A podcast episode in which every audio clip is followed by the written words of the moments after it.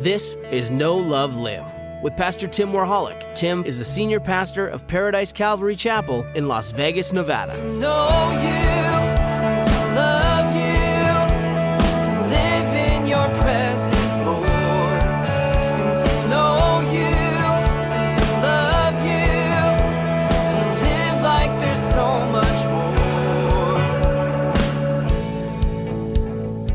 more. Good morning. You guys doing well? Kobe warmed you up a little bit for me. Do I need uh, any icebreakers or anything? Everybody okay? If you need a Bible, raise your hand. We're going to get you a Bible so you can follow along with us in Ecclesiastes chapter 12. Finishing our study through the book of Ecclesiastes today. Finishing our, bo- our study through the book of Ecclesiastes today. Thank you. All right. Woo! Yeah, tough crowd. Throw me a bone here. that was for you, Tommy. Alrighty, so um, did you guys, you guys were praying for your Thanksgiving meal, your Thanksgiving time with friends and family? Remember, I exhorted you to be seeking God about those conversations that you're going to have around the dinner table, which are unique t- from the rest of the year. It's a unique time where you get together with people maybe you don't typically get together with, and and um, you know your family. And um, did you were you guys praying for that? How many people were praying for that time? One person, cool. All right, that's great. Two, three. You guys raise your hand in first service, so you don't count. All right. Well, then I guess my next question is void. Did anybody see any difference in their dinner from praying and seeking the Lord? No. Same every year, huh? You guys just like the no response better than. Gavin said yes. All right. Well, guess what? You didn't pray for your Thanksgiving meal and the time that you got to sow seeds in those people's hearts, so it wasn't as good as it could have been. You missed out. But I want to encourage you that you can start doing that now for the time that you're going to see people for Christmas, just a month away. You're going to have opportunity to have conversations that are edifying and glorifying to God, and you have opportunity to plant seeds. Maybe you're not going to smash them in the face, even though you'd like to. Um, but you might have opportunity to have conversations to plant seeds i want to encourage you to be seeking god to be preparing for that right now not when you're walking up to the door saying i God, oh god help me god help me when i have these conversations with these people because that's how it can be sometimes start praying now and get ready for it because you know what the lord hears you and he wants to prepare those opportunities for you to share his love and His grace and His mercy and His word.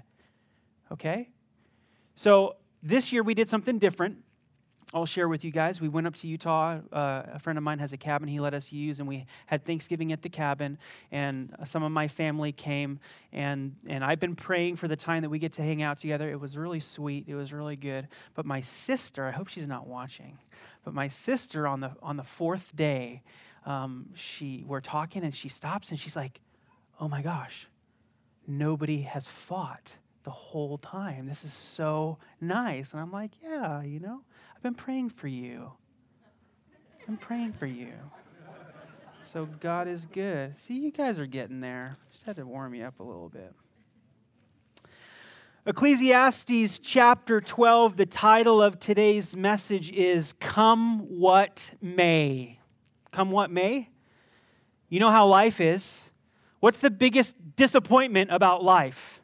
Is it life is not necessarily what you expected it to be. And we're going to look at three different sections here in this chapter, and I'll talk to you about that when we come to the word. But how many of you would agree that sometimes life can be disappointing? Yeah. It's all matter of it's all a matter of perspective, but even when you have the right perspective, it can be difficult sometimes. But come what may, you, you don't know what's going to happen tomorrow, but, but having the right perspective can mean a lot for you. Which brings us to our word. As we've studied through the book of Ecclesiastes, which with each study we have a word that's a focal point for us, hopefully as application for you to take away. I made it really simple, it's just one word.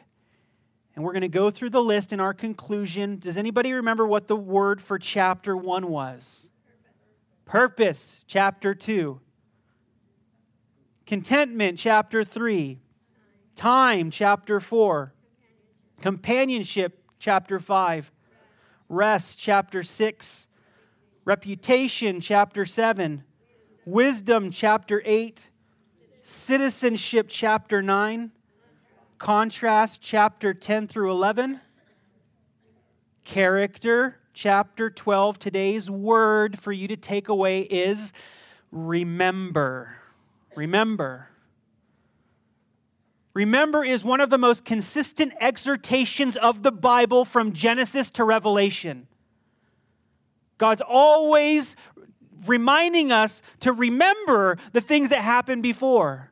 And sometimes they could be good things and sometimes they could be bad things. But for the majority part, the Bible always looks at the positive perspective of remembrance. You guys would agree? He's like, Remember when I delivered you from the household of bondage. I brought you out of Egypt. Remember when I parted the Red Seas? Remember when I did those miracles in your life? Remember when I led you through the desert? Remember when I fed you with manna from heaven? Remember that you are seated in the heavenlies and that you've received every spiritual blessing in Christ Jesus. Remember. And sometimes we forget and we have to be remembered. But other times, we need to be reminded or remember, not because we have forgotten, but because we have stopped applying that thing. Do you know what I'm saying? It's like I know what to do, I know what the right thing is, I just don't want to do it. And what's the response? Remember what happened before. Remember where you came from. Remember what's going on. Another word that we can look at and consider along with remember that we're going to get to when we get to the third section is consider. Remember, consider, meditate on, ponder, think about. Don't just check out because life gets super fast and furious. Remember, consider. So I've broken this chapter up. We're going to look at it in three different sections here. Solomon concluding the book of Ecclesiastes. Uh, section one, we're going to look at youth and life. If you're a note taker, we have this for your benefit. There's note cards in the seat backs in front of you on the back side of the calendar. Youth and life, the progression of life from the beginning to the end. The second section is unforeseen circumstances. Boo. Nobody, doesn't li- eh, nobody likes the unexpected. The third section is fear God above all. And this is the one that I like to apply more of a consideration to. Consider God in the things that you're going through in life. Bless you.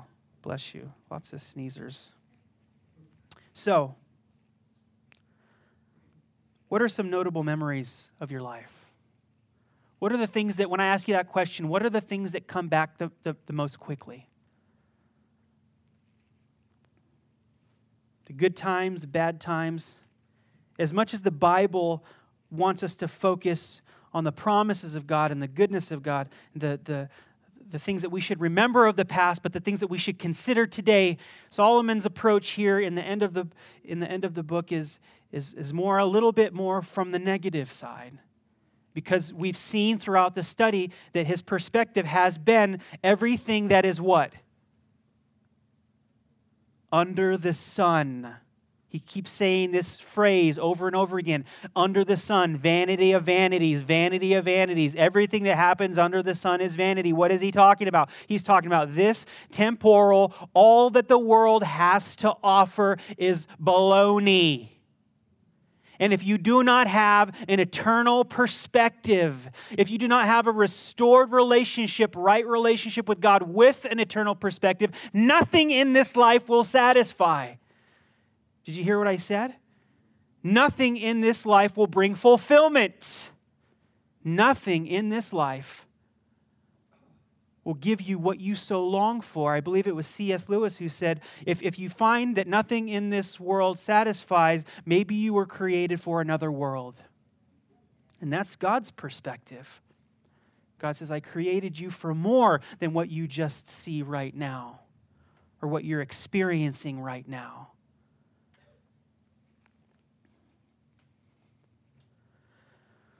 Beginning in chapter 12, verse 1, before we do start, let's go ahead and go to the Lord in prayer. Father God, we thank you for today, and we thank you that, that we are able, like our brother Kobe said, to gather here together in your name. That we don't have to, that we want to. We want to hear your word. We want it to be on cultivated, healthy soil, that it could be sown, it could start to grow, germinate, take root, and that it would produce fruit for your glory. 20, 40, 60, 100 fold, God, we pray your, your word would produce that fruit in us, that we would abide in you.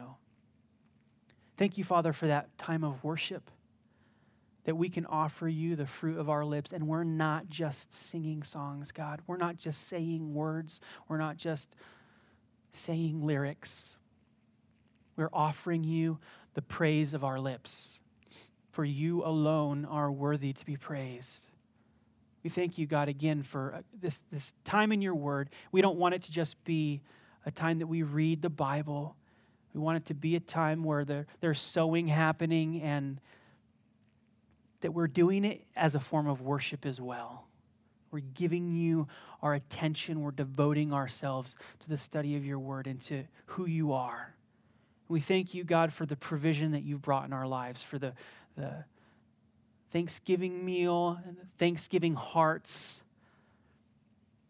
jobs, houses, cars, pension funds, whatever, Lord. We thank you for it and we worship you in the giving of our tithes and offerings. We pray that it would be that would be the heart that it was done in, that it would be eh, done as worship to you with no other motivation. Bless your word today, we pray. It is blessed. And give us fellowship with yourself, but also sweet fellowship with each other afterward, we pray. In Jesus' name, amen. Chapter 12, verse 1.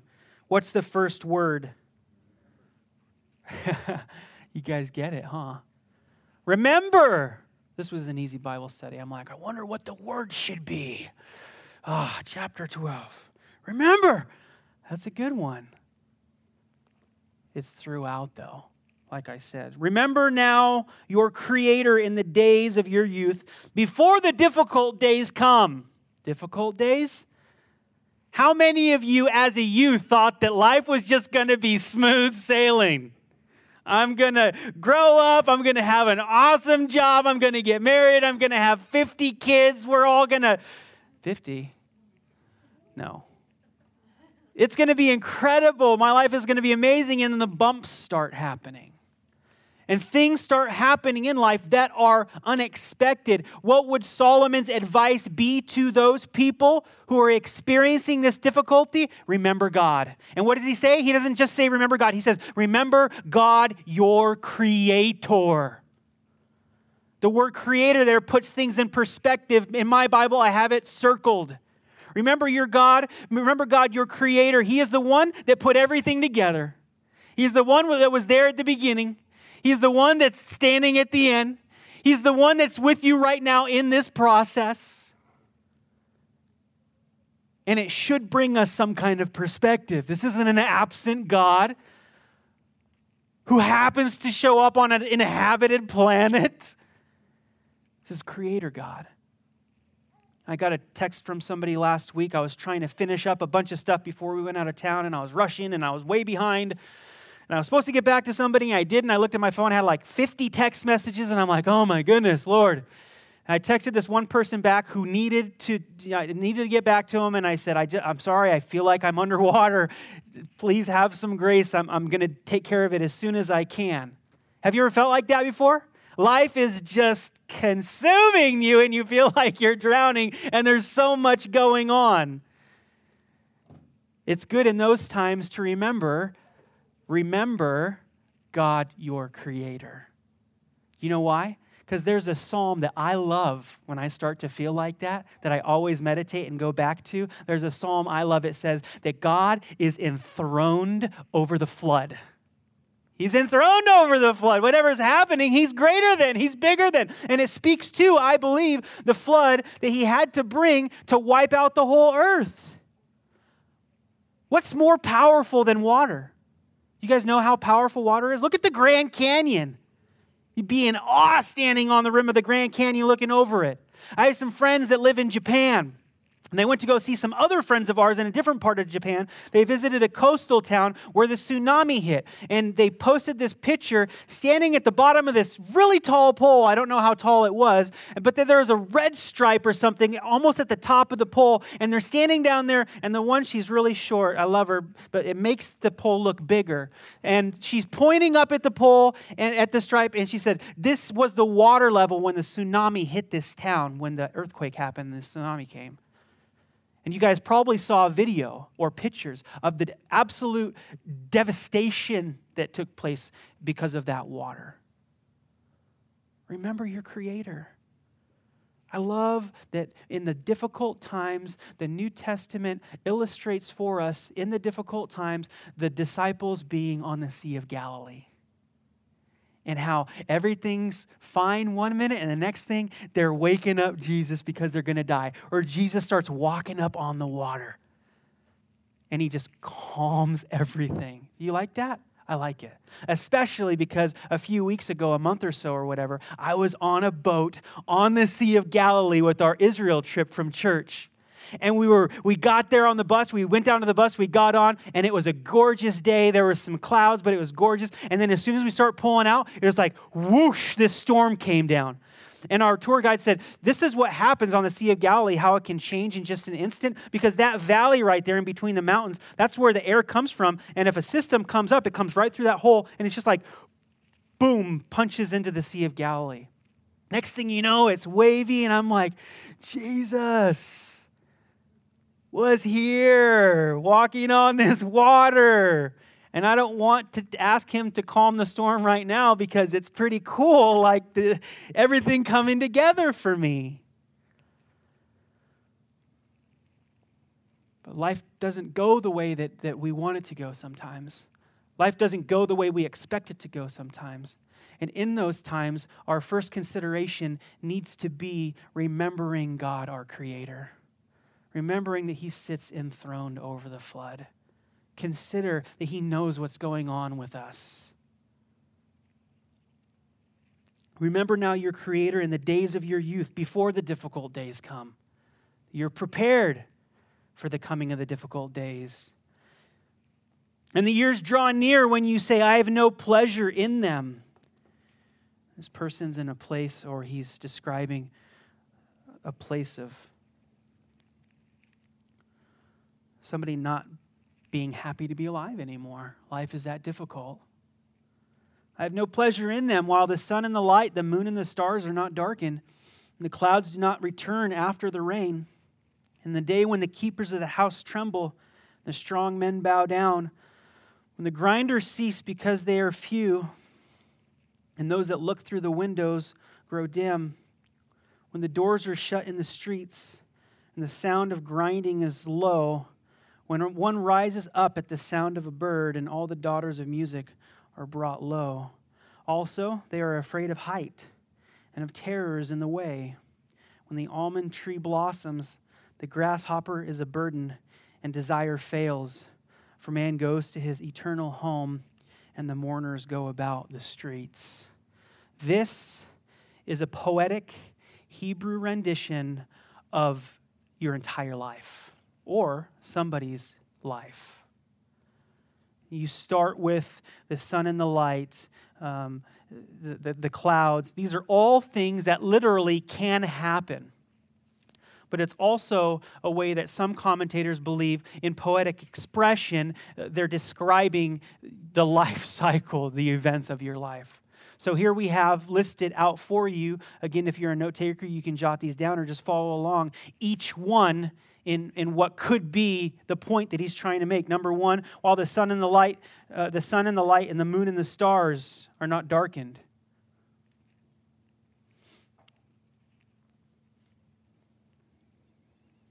And the clouds not return after the rain, and the day that the keepers of the house tremble, the arms uh, the keepers of the house tremble, the arms and the hands that the body now begin to tremble.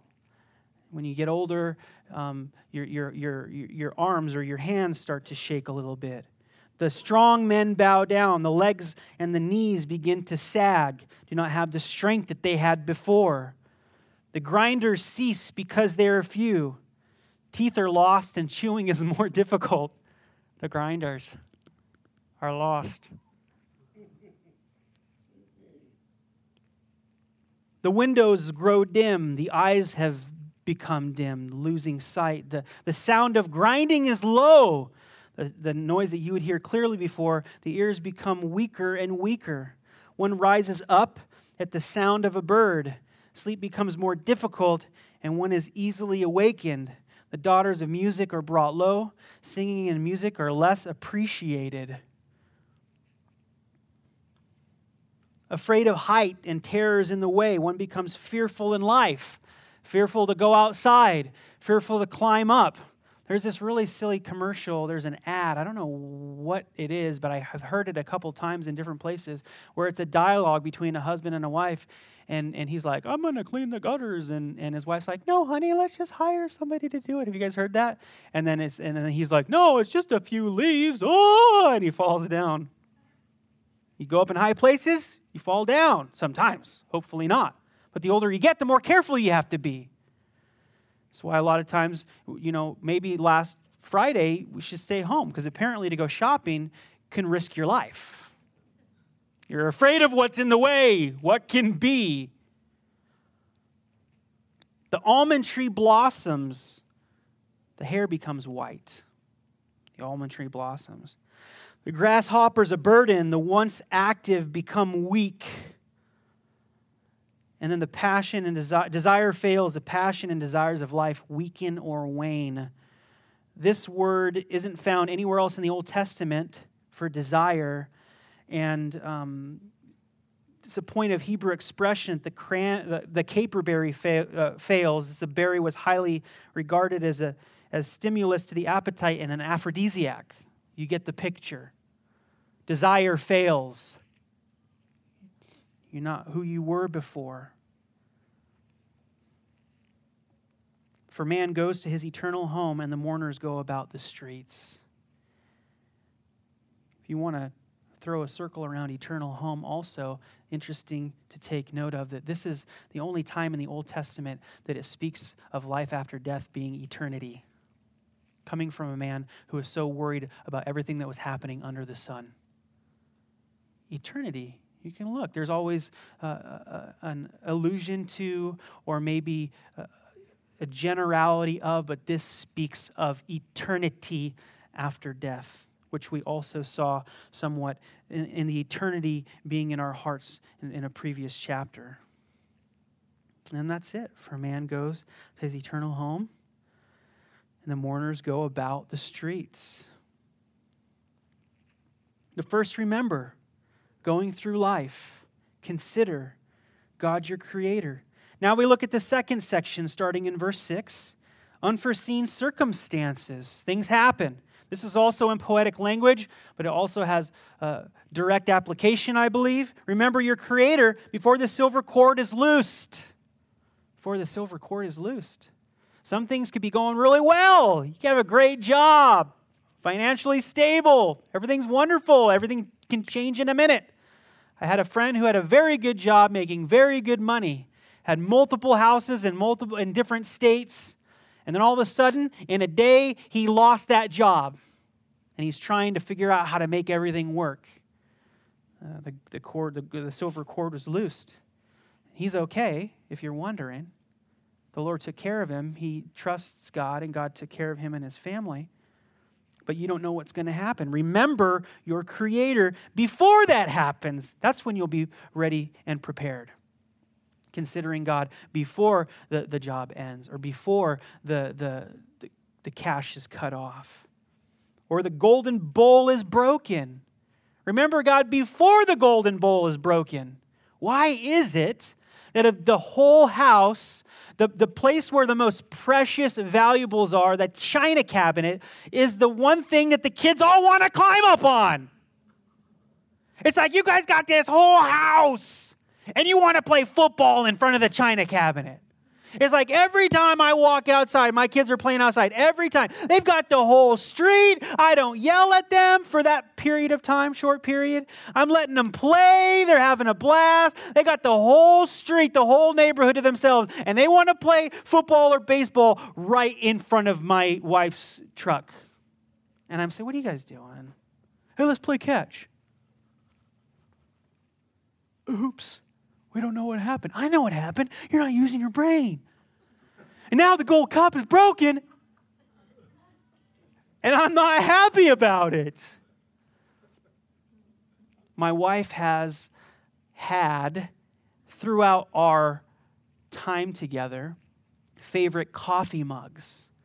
Um, so as time goes by, things will happen to these coffee mugs. For instance, they can't reach another cup except that one, my children. So they take her favorite coffee cup, the one that she loves, adores, and cherishes, and they just, you know, are walking with it and they break it. Like, oh man. But, you know, I get her another mug, and then it's her favorite again, and everything's fine, but but she never reacts. I, I can be reactionary a little bit. Don't tell anybody. But she never reacts. She always responds in love and in grace. Like, why did you do that? That was my favorite cup. Sorry, mommy. It's okay. Give me a hug. Daddy will get me another favorite cup. Isn't that nice?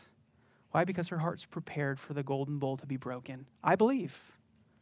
And bad things in life are going to happen. The things that you treasure, the things that you value, may come to an end. Let's look at the next one the pitcher is shattered at the fountain. There's things that you depend on on a daily basis to help you get through life. It has value to you. You like it and you use it regularly, like that coffee cup, and you take it and you get the living Java bean water. No, you get water with it. It's an instrument that you use regularly. There's going to come one day when something that you depend on, something that you love, is going to be broken in a million pieces, and you're not going to be able to put it back together anymore. But consider God. Remember God before we start putting our hopes and expectations in things that make life more comfortable. Or the wheel broken at the well. What happens when the wheel's broken at the well? You can't get the water out.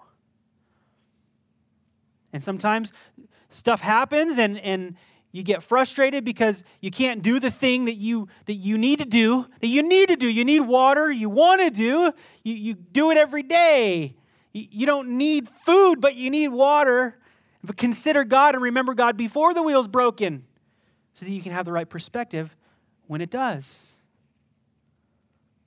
Then the dust will return to the earth as it was and the spirit will return to god who gave it so the poetic side, the Hebrew poetic side, would be speaking more of another um, coming to the end of your life. that the silver cord is loosed, the golden bowl is broken, the pitcher shattered at the fountain, the wheels broken at the well.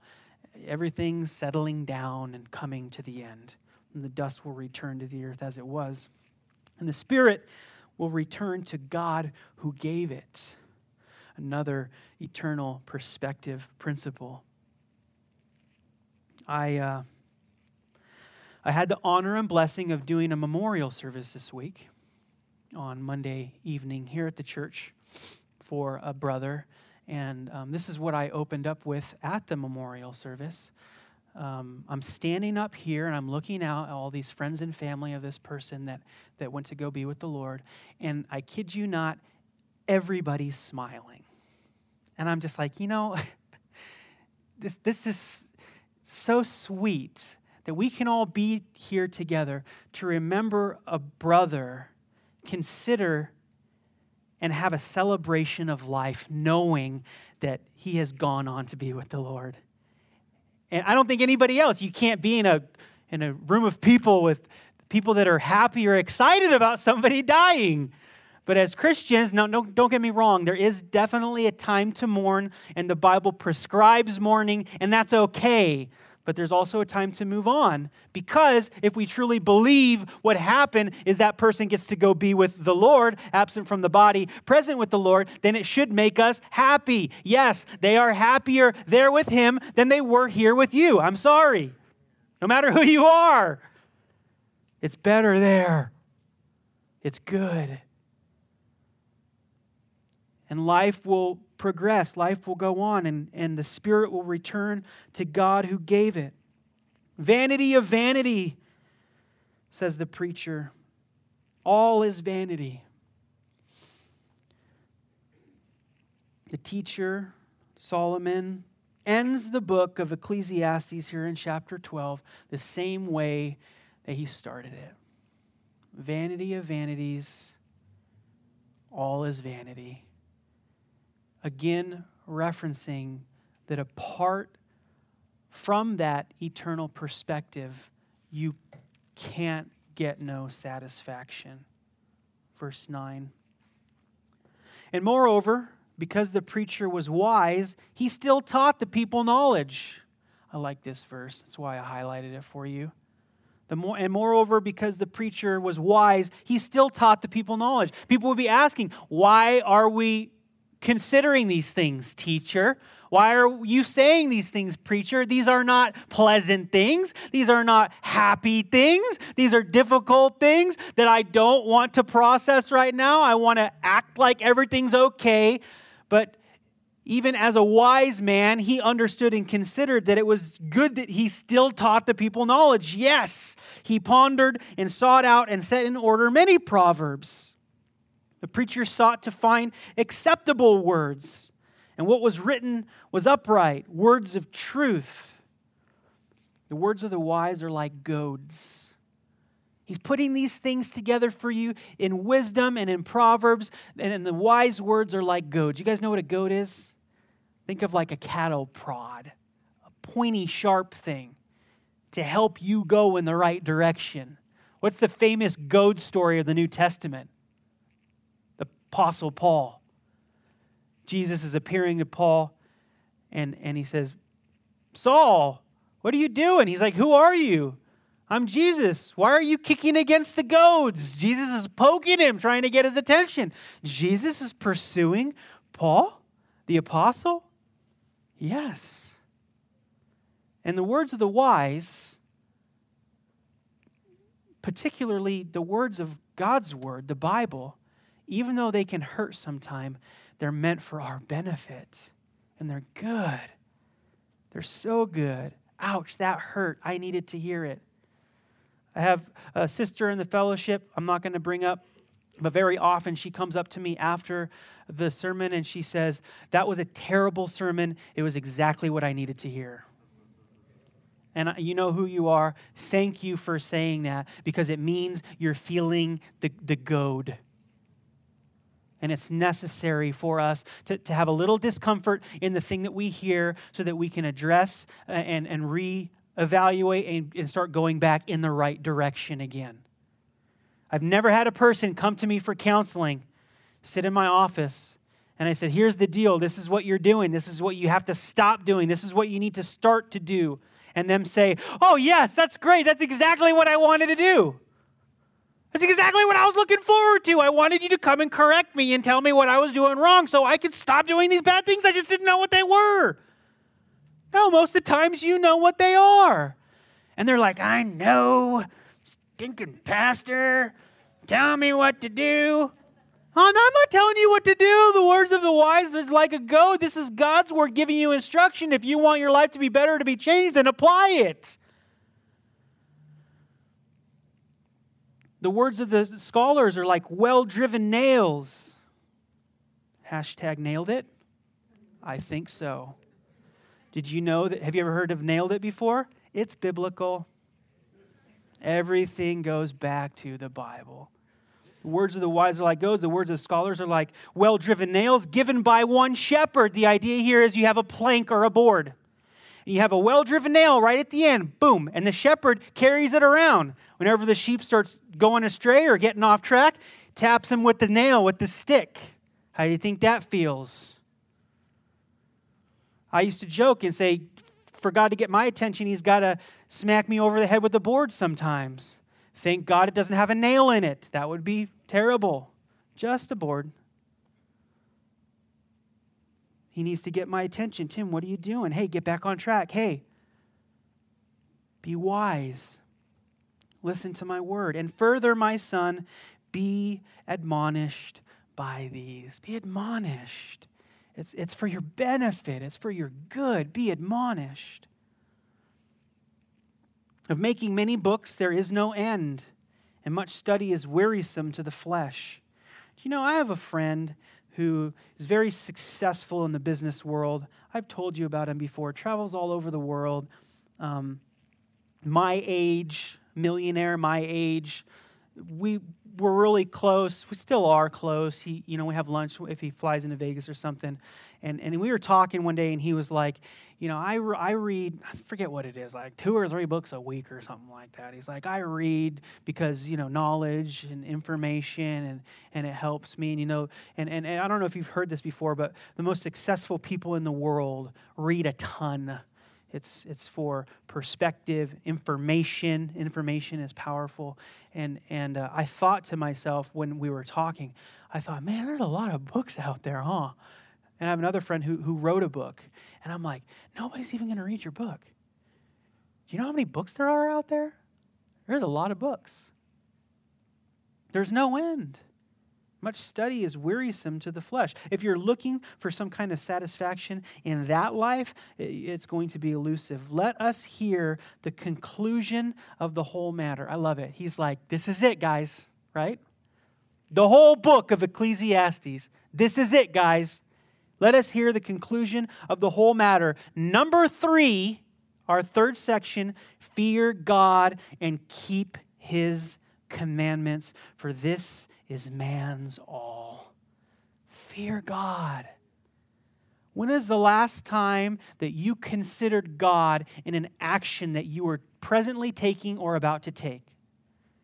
I try to do it as regularly as I can as I get myself into trouble. You guys remember WWJD?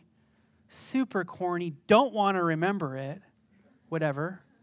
But instead of WWJD, what about just consider that whatever you're doing, God is a part of? I don't want to be Christian cliche or corny, but, but He is a part of that thing that you're about to do. Are you still going to do it? Remember God. Remember God. Consider God and keeping his commandments, for this is man's all. Uh, I shared a couple stories in the first service. I don't want to get too off track, but, but my wife and I have been through some serious valleys, some very serious mountains and valleys in our life. We've had times where we were scraping change together on the mission field to get dinner that night.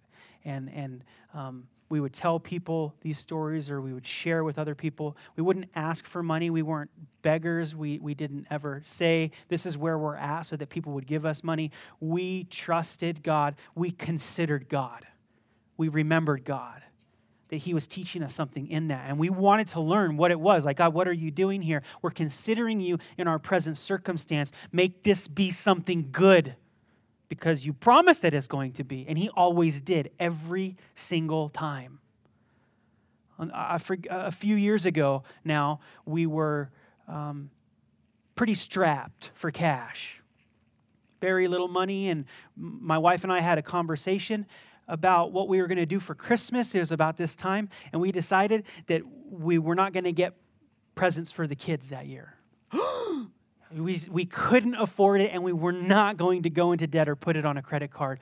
There was just no way. If we didn't have the money, then we weren't going to get presents, but we were going to take a trip somewhere. We were going to do something together and it was going to be fun anyway, you know? It was going to be great. Right before Christmas, we got an envelope, an anonymous envelope that somebody gave us to the Warholic family, had over $500 worth of gift cards in it.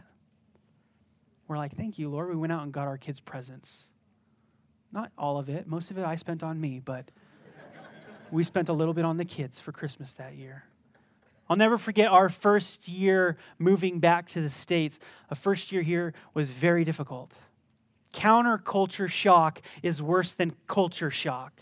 When you go to a, a different country, it's like, I got to learn how they do things here. Oh man, this is hard, is one thing. When you go back to a country that you were gone from for 10 years and you're like, I know what it's like here. Ah!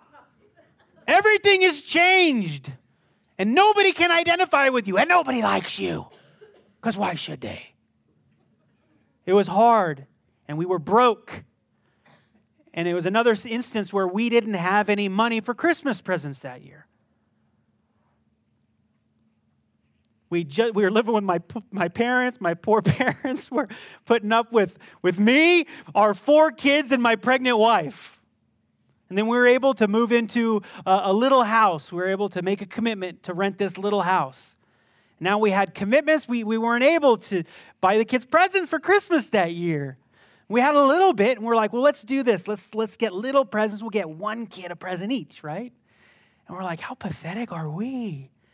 us as parents like here here's your presents a pair of socks this is so awesome and kids are so cool because you could give them a rock and they'd be happy see it's in your head. You're the problem not the kids.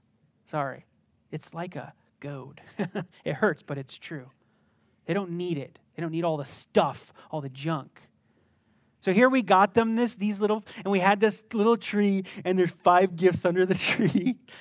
And we're excited. And then Christmas morning comes, and they go out and and and they open the presents, and and, and you're like, why are you talking about Christmas?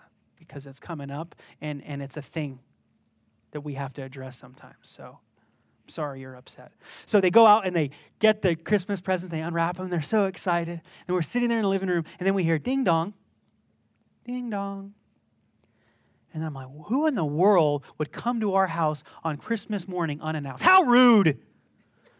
So I get up and go to the front door, and I open the door, and I look out, and nobody's gone. They dunged and dashed me. Dinged and dash is better. Let's not say dunged and dashed. That's a different thing. It's not good.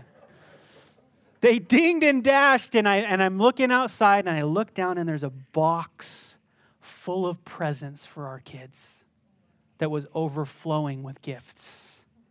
And I, you know, my wife and I start to cry. We get the presents. We go in. Our kids don't believe us. You guys are so funny. We only got you one present. You were pulling our legs. That was good. We're like, no, kids. This is like we don't know. We literally don't know who gave these to you. But but God is good, and consider Him. Remember Him in the valleys, in the difficulties. Remember him before the, the silver cord is cut off at the high times and the mountaintops. Consider him. Remember God. For this is man's all. And I would have conversations like this with people. We'd come home on furlough or whatever the case was. And they would say, Why don't you just leave? Why don't you just do this? Why don't you just do that? And this is what I would say there's nothing better, period, there's nothing better whatsoever in life than knowing that where you're at right now is in God's will. There's nothing better than that. And we would come back and people would say, Do you miss Croatia? And I'd say, We miss Croatia. We miss our church there. We miss the people. We love it. But you know what? There's nothing better than being in God's will. And right now, God's will is in Las Vegas. There's nothing better. There's nothing that compares. So fear God, keep his commandments, for this is man's all. This is all that God created you for. To be in his will, to have satisfaction, to have that peace of knowing that when you consider him, he's going to take care of you and he's going to take care of everything else. Always. This is wisdom. For God will bring every work into judgment, including every secret thing, whether good or evil. I love that this is how he ends the book because he wants to bring a healthy dose of, of responsibility, right? But he ends the book with the good and the bad. I think most times we have, when we consider God and we consider that he's present with us in situations, we tend to do what I did and think of the bad stuff, the secret stuff. But it goes both ways. Yes, take note and be careful of the things that you do in secret because God is going to judge for those things, but he's also going to judge the good things which is good. Like it's happy, it's not bad. It's like, yes. Consider that. Consider that, that whoever blessed us with that money a few years ago, man, I don't know, but God knows. And they were considering God, and He's blessing and taking care of them. And think of the people that dinged and dashed us. I don't know who those people were to this day. Nobody told me. Hey, I was the one that gave you those presents. Pretty sweet, huh? God sees in the secret. God knows. God's going to take care of them. Give them a little treasure in heaven. Remember, consider.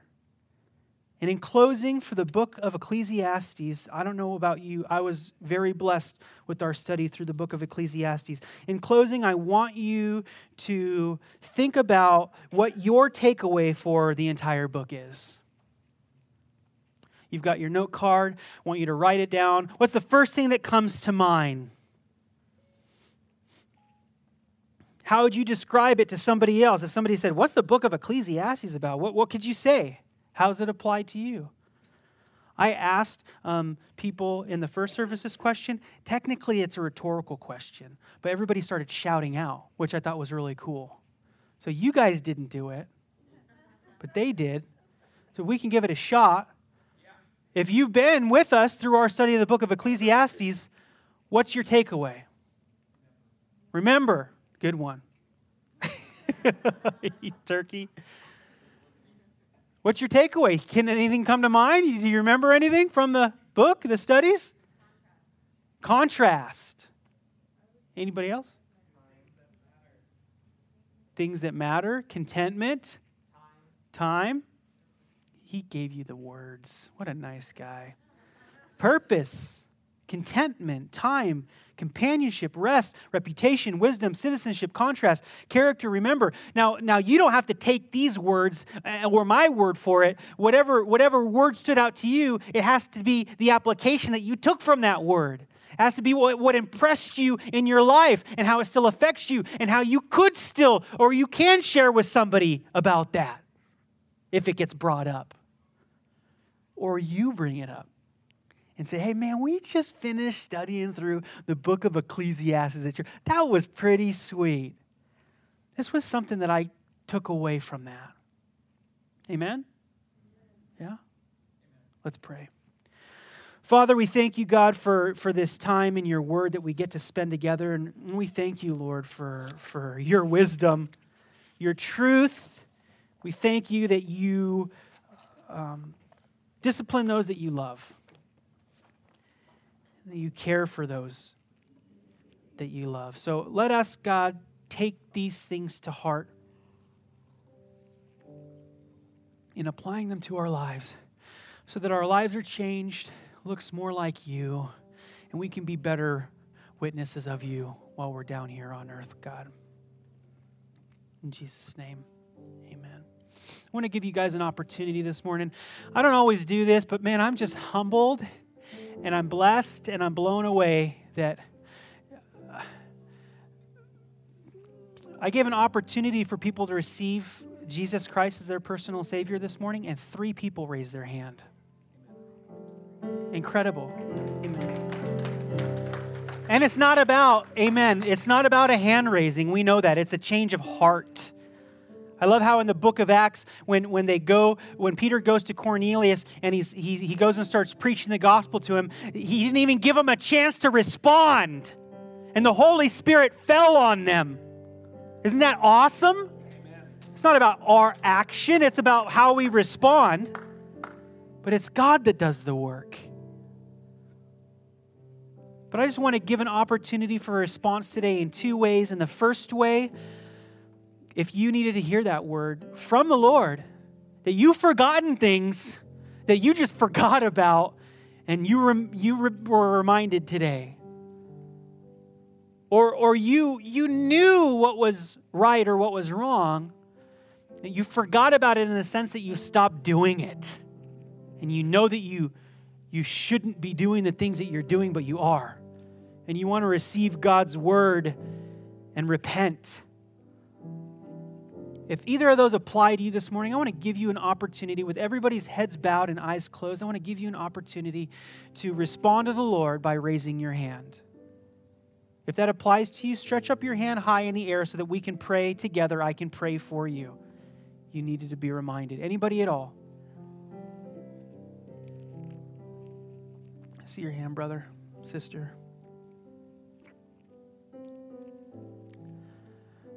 If you want satisfaction in life, and it's been elusive, if you think that you can get stuff that's going to make you happy or your confidence is in the things that you have, and you've seen that it's failed you, you have no satisfaction. Life is difficult and getting more difficult. And you've never accepted Jesus Christ as your personal Lord and Savior before. I want to give you an opportunity to do that publicly today. You give your heart to God, you repent of your sins, you receive Jesus as your personal Savior, the one who was sent, bled, and died on a cross and was raised from the dead. You want to confess that that is what you believe. I want to give you an opportunity to do that and to pray with me. So if that's you this morning, raise your hand high up in the air so we can pray together. Anybody at all?